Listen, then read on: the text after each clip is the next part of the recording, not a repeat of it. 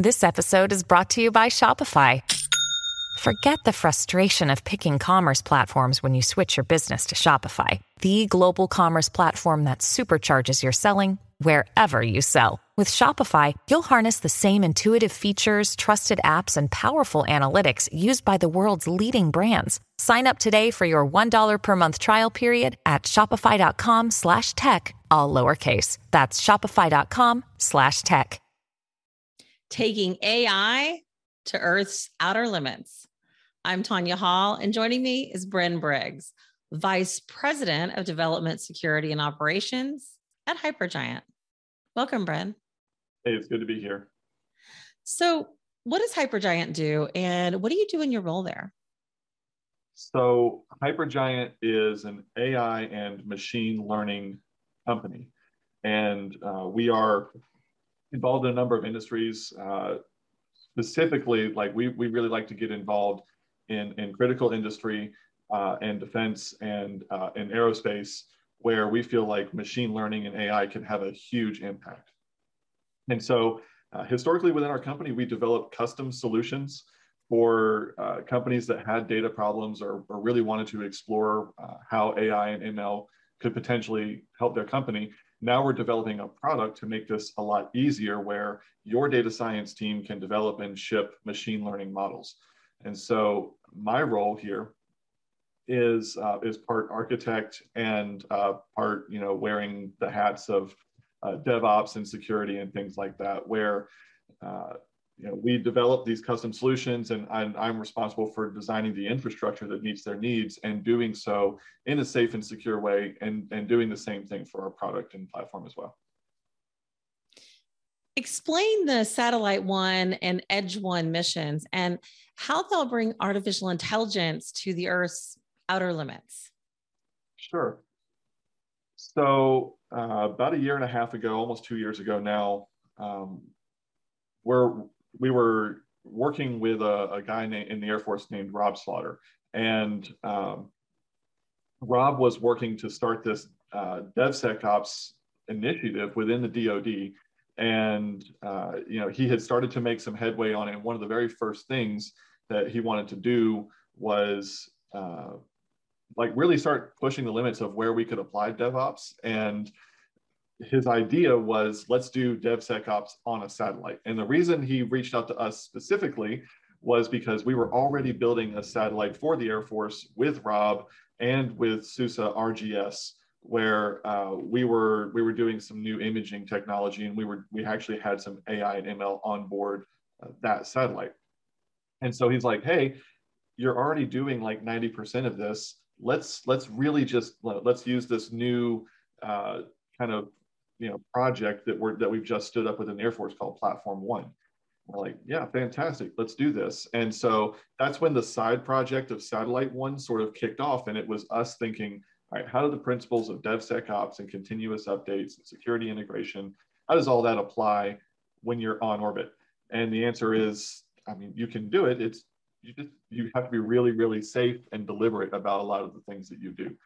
And so that was the origin of you know DevSecOps on the edge in in the Department of Defense, and that eventually became Edge One, where we sort of just started. We, we actually got contracted to do this again but for forward deployed locations that had uh, difficult reach back or difficult environmental conditions. So maybe uh, a command and control unit uh, that's just arrived on the field or first responders or uh, you know, people um, going into natural disasters or things like that, they need to be able to communicate and, and have reach back. And we're wondering, how do we apply this? How do we apply the principles of DevSecOps there? And so that's that's the origin, that's Sat one, and then that's Edge one to, to kind of put a bow on things. So you mentioned SUSE. Explain the partnership with SUSE and the role they play in these efforts. So SUSE has a group called RGS, Rancher Government Solutions, and they're sort of the the experts both on the Rancher suite of products and uh, and, and how they work, and, and obviously a direct engineering line, but also on, on DevOps and how technology uh, development and acquisition and management works within the government. And they've been really great agents of change, bringing in uh, DevOps practices. I know in the 2010s, like when DevOps really first got started for a couple of years, all that everybody talked about, all anybody talked about was the DevOps journey, the DevOps culture change. And uh, the, the government in 2021 has made it to where everybody else was in 2011. So, you know, good on them for only being 10 years behind the technology curve, that they're really catching up. Like I'm not even being sarcastic, they're legitimately catching up and it's it's fantastic. So now we're doing this DevOps culture change, and RGS is there, and they actually have some embedded resources on Platform One. One of those was this guy, Chris Nuber. And so Chris was sort of like the, the, the head architect for um, Satellite One, and, and he, he helped us out quite a bit on the, um, I think escaping me, LIDAR, which was the project that kind of led into to Satellite One. And then uh, he was a, a great um, resource helping us really get started with Edge One as well. So he dedicated a lot of time to us there when that project first kicked off, all the way up until the big ABMS on ramp four that we had in February of this year. How did you decide to go with Kubernetes, specifically K3S? And in the process, how was the SUSE RGS team able to help share your goals? Uh, funny enough, um, I actually lobbied against Kubernetes to start with for this project. I don't know if that'll get me removed from platform one or not, but I actually did argue against Kubernetes initially because I saw it as as having uh, too many moving parts. There was a lot that could go wrong. It was it was really high in complexity, and um, I was I was just really worried about putting that on orbit. Like I break my control plane all the time here on Earth, just doing normal things let alone putting something in space and having like intermittent communication to it. It, was, it just seemed like the worst idea ever to me. And so I had to be convinced. And so I lobbied actually for using Erlang and OTP, which is what telcos have used for a very long time. Uh, that's how they get those rock solid five nines. And it's a, it's, I think it's a really good design pattern or a really good like technology and design pattern. So I, I, I argued against Kubernetes at first, and I made them convince me that we should put this on a satellite and half the like half the argument was like YOLO, let's just do it and see what happens. Uh, that doesn't convince me, but it is fun.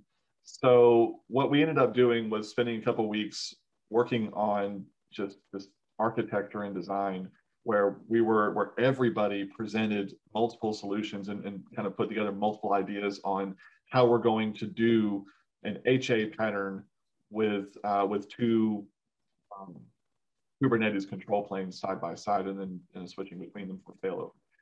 Uh, so we actually, I was like, okay, this is this this this HA thing is fantastic, but we need something that's like a little more stable. And so that's when Chris, the, the, the RGS guy, is suggesting you know a Rancher product. I'm like, okay, well, really, let's let's dig in this a little deeper. Uh, no, it, it, it, was, it turned out to be fantastic. So K3S is just a single binary, it's very small footprint. Uh, it's got really, really great defaults and minimal configuration out of the box. It works really, really well. And uh, uh those moving parts that I was so worried about really got kind of abstracted away and to where you can you can think of K3S not really as a whole Kubernetes with all these different like services and, and, and stuff running inside. It's really well, the way they've done it, they've bundled everything together. It's really just one binary. And so there's a lot less that breaks and goes wrong. So it's it's really fantastic for what we were doing, which was we just wanted one binary that would schedule all of our containers or, or jobs or whatever that we were doing. So they did convince me uh, first to use Kubernetes and then to use K3S. And so that's what sold us was just how small it was and, and lightweight for what we were doing talk about how you use machine learning and AI software in orbit. What, what problems do you seek to solve? Yeah, so we did this uh, a little bit with the WIDAR project, which um, can't really share a lot of the details on that here. Uh, but one of the, the use cases that we talked about a lot that I feel like is is kind of universal for everybody to understand and see how we are applying it. Like you can really easily extrapolate to other use cases once you understand this. Uh, so we talked a lot about uh, almost like a almost like developing a persona or something of this mission of like the wildfire. How are we going to know, like, like get really great situational awareness on what's happening in a wildfire? Because at the time, there were I, several that were just you know uncontrolled in uh, out in in the western United States, and so we're thinking like, okay, well, how do we get first of all better imaging? So you know, you let, us say you fly a drone, you you know you get like a high altitude drone or something, you fly this drone over uh, the wildfire, you get a lot of great images, you have really high detail. Uh, maybe you can see in multiple spectra or something like that. That's first of all a lot of data right? And to analyze and process this, you need to have those pictures, which means you need to transmit it. And that's not always uh, a, a, thing you can do, right? Let's, you know, if you have a gig of images, how fast can you get them back down to earth for them to be processed and analyzed by a human? Sometimes that's really difficult. And so, in order to make uh, really high quality decisions that, that require lots of data, you know, once, once you collect it, you have to process it somewhere we have found that when you have a lot of data and not a lot of bandwidth, that's like the perfect use case for AI and ML on the edge. You don't actually need all the data, you need the decision.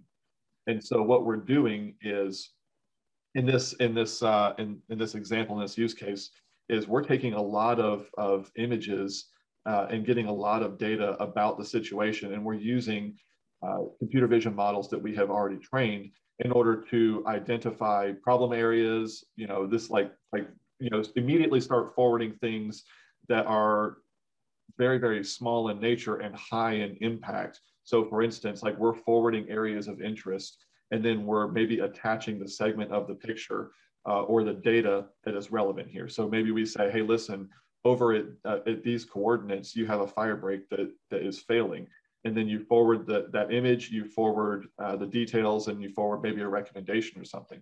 So now instead of transferring gigs of images and data, you're transferring only the most essential things and you're prioritizing those things ahead of everything else in your transmission. And so when you understand that use case, you can very quickly extrapolate it to any number of scenarios that require that sort of real time processing and decision making at the edge to decide what to do next.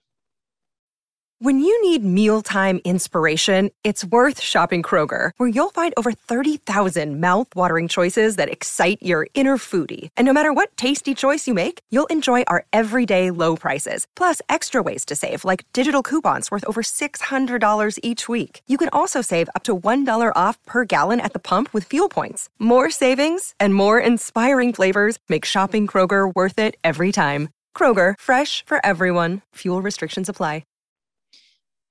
What challenges does the harsh environment of space present to this level of computing? Um, so you're like, I feel like temperature is, is probably the very first one, uh, but power is the biggest one for us. Uh, it you have very very limited low power on these devices, and it's such that you can you can literally just do one thing at a time. You can take a picture you can transmit, you can receive. That's about it. Like you can, you, you know, you can, you know, uh, flip the the to a different attitude or something like that. But like you can really only do one thing at a time. And so, uh, playing the power budget game was really really interesting when it came to high availability, and when it came to uh, you know taking, um, for instance, we could take pictures or we could process them. We couldn't do both at the same time because of just the power constraints. And you know, when you're carrying basically a miniature GPU on a satellite that's already starved for power, it's really tough. Uh, the other thing that we discovered was that uh, the government is tough. It's it's probably harsher than any of the conditions in space. It's just a logistical nightmare to get anything done, especially when you're trying to go to space. And so that's uh, you know when we launched WIDAR and, and, and, we operated that. And then when we're developing the second satellite to follow it up, it was just one government hoop after another. And sometimes the, the you know the things they want to know and the questions they they ask, even for super high tech organizations, they don't fit what you're doing and they don't fit some of the like the like the questions and challenges they're built to handle haven't kept up with technology partially because it's the government and it's a large, slow bureaucracy, partially because technology just moves so fast that even the people uh, you know, at the very edge and the very forefront of technology, they can't even keep up with everything else that's going on. So yeah, the hardest thing about space might just be the government and not space itself. So that said, then what are the next steps for this technology? So we have formed the Edge Working Group uh, within Platform One, and we are exploring all of the different applications and ways that we're going to use edge devices. And one of the very first things that we realized and we did was we split our notion within Platform One, our notion of edge into three categories. We have the tiny edge, the near edge, and the far edge. And these, uh, the, the, what qualifies them is effectively uh, the, the amount of resources that you have on hand, how easy it is to get to if you need to do maintenance, and what sort of workloads you're going to be running and, and how frequent the reach back is going to be. So in the tiny edge, this is kind of what most people think of when they think of edge, which is a really, really tiny device running on something uh, that questionably, probably arguably never should have run, a, been a smart device to begin with, right? So like your refrigerator or something like that. That might be tiny edge. So ARM CPUs or maybe even special purpose things like that. Then uh, next we would have near edge. And so near edge would be uh, typically a terrestrial thing, but they would have much more compute capability. Potentially, even we're talking about a remote semi-portable data center. So something like uh, combat communications troops in the military might carry with them, or a vessel, a Navy vessel that's underway. So they have large compute. People are on hand to do maintenance, but reach back might be infrequent. Or there may be nobody on location, but it's easy to get to. So that's kind of the near edge. And then the far edge uh, is like tiny edge, but impossible to get to if it breaks. And so that would be a satellite. And so we have divided the, the edge working group into these three subcategories. And Hypergiant is very specifically, we have a project right now on the near edge called Edge One. And then uh, we're looking into ways to revive and advance the research that we did with Satellite One uh, with a couple of new projects that are coming up. And fingers crossed, we'll be talking about them soon uh, with you. Yeah. Hey, welcome back. I'll, I'll, definitely have you back to talk about that. Bren Briggs, Vice President of DevSecOps at Hypergiant.